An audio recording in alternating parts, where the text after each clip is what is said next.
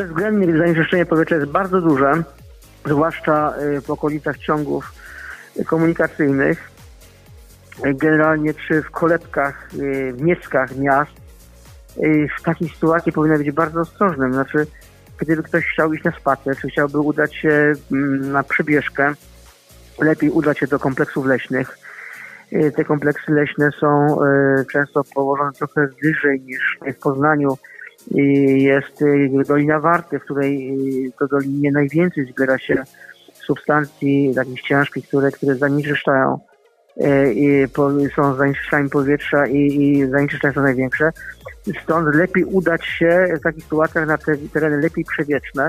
Wiadomo, że dominują w Poznaniu wiatry z północnego zachodu, a więc lepiej też byłoby na przykład na rubieżach północnych, północno-zachodnich. Lasek Marcyński być może. Ale też no, jeśli ktoś ma 2 godziny wolne, to lepiej pojechać do Puszczy Zielonki od strony Czerwonaka na Dziewiczą Górę, czy od strony Bedna w Dąbrówki Kościelnej. Czy jeśli ktoś ma jeszcze nieco więcej czasu, to pojechać w stronę Puszczy Teckiej, która jest piękna. Na dodatek słyszałem, że tam żubry się pojawiły.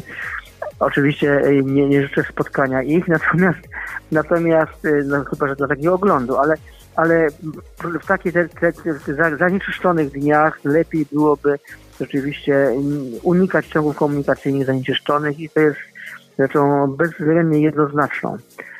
A czym to może szkodzić? Jeśli wyjdziemy na taki trening, na taką aktywność, to co nam się może stać z organizmem, jeśli będziemy wdychać to, co jest w powietrzu? No, bezwzględnie jest to takie zanieczyszczanie i obciążanie organizmu systematyczne, które oczywiście się kumuluje.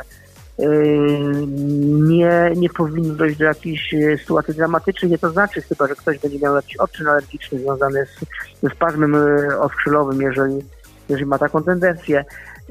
Ale oczywiście no wiadomo, że to potwierdziły badania przeprowadzone w dużych miastach i Wielkiej Brytanii, i Stanów Zjednoczonych, i Indii, że w dni większego zanieczyszczenia powietrza więcej osób trafia do szpitalnych oddziałów ratunkowych z stanami zapalnymi dróg oddechowych, z zaostrzeniami astmy i też jest większa śmiertelność w tych dniach, to jest jednoznaczne. Oczywiście nie doprowadzamy, nie spodziewamy się jakichś sytuacji ekstremalnych, ale w każdym bądź razie takie przesłanie, że korzystanie z powietrza zanieczyszczonego podczas takich aktywności jest obarczone większym ryzykiem.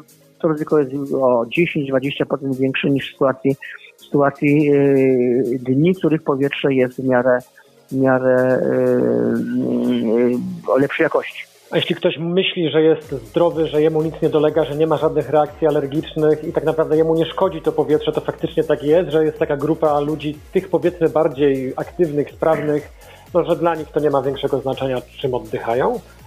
Jakieś znaczenie ma zawsze. Oczywiście znaczenie może być minimalne, może być zminimalizowane, ale sądzę, że rozwaga w tym względzie jest niezbędna. Czasami warto wejść do samochodu czy na rower, wyjechać kilka kilometrów dalej, oczywiście widzimy, to jest trudniejsze, ale przemieszczanie się, obecność na terenach zielonych jest jakimś dobrodziejstwem, z którego powinniśmy korzystać, bezwzględnie unikając kontaktu z zanieczyszczonym powietrzem. To jest kwestia oczywiście strategii ogólnomiejskiej, strategii regionu. Wiadomo, że długofalowo na pewno jakość powietrza ma szansę się poprawiać, o to powinniśmy wszyscy w sposób twórczy się walczyć i się tego domagać. Ale to jest wspólne dzieło, unikanie zanieczyszczeń, za które jako społeczeństwo i osoby decyzyjne jesteśmy odpowiedzialni.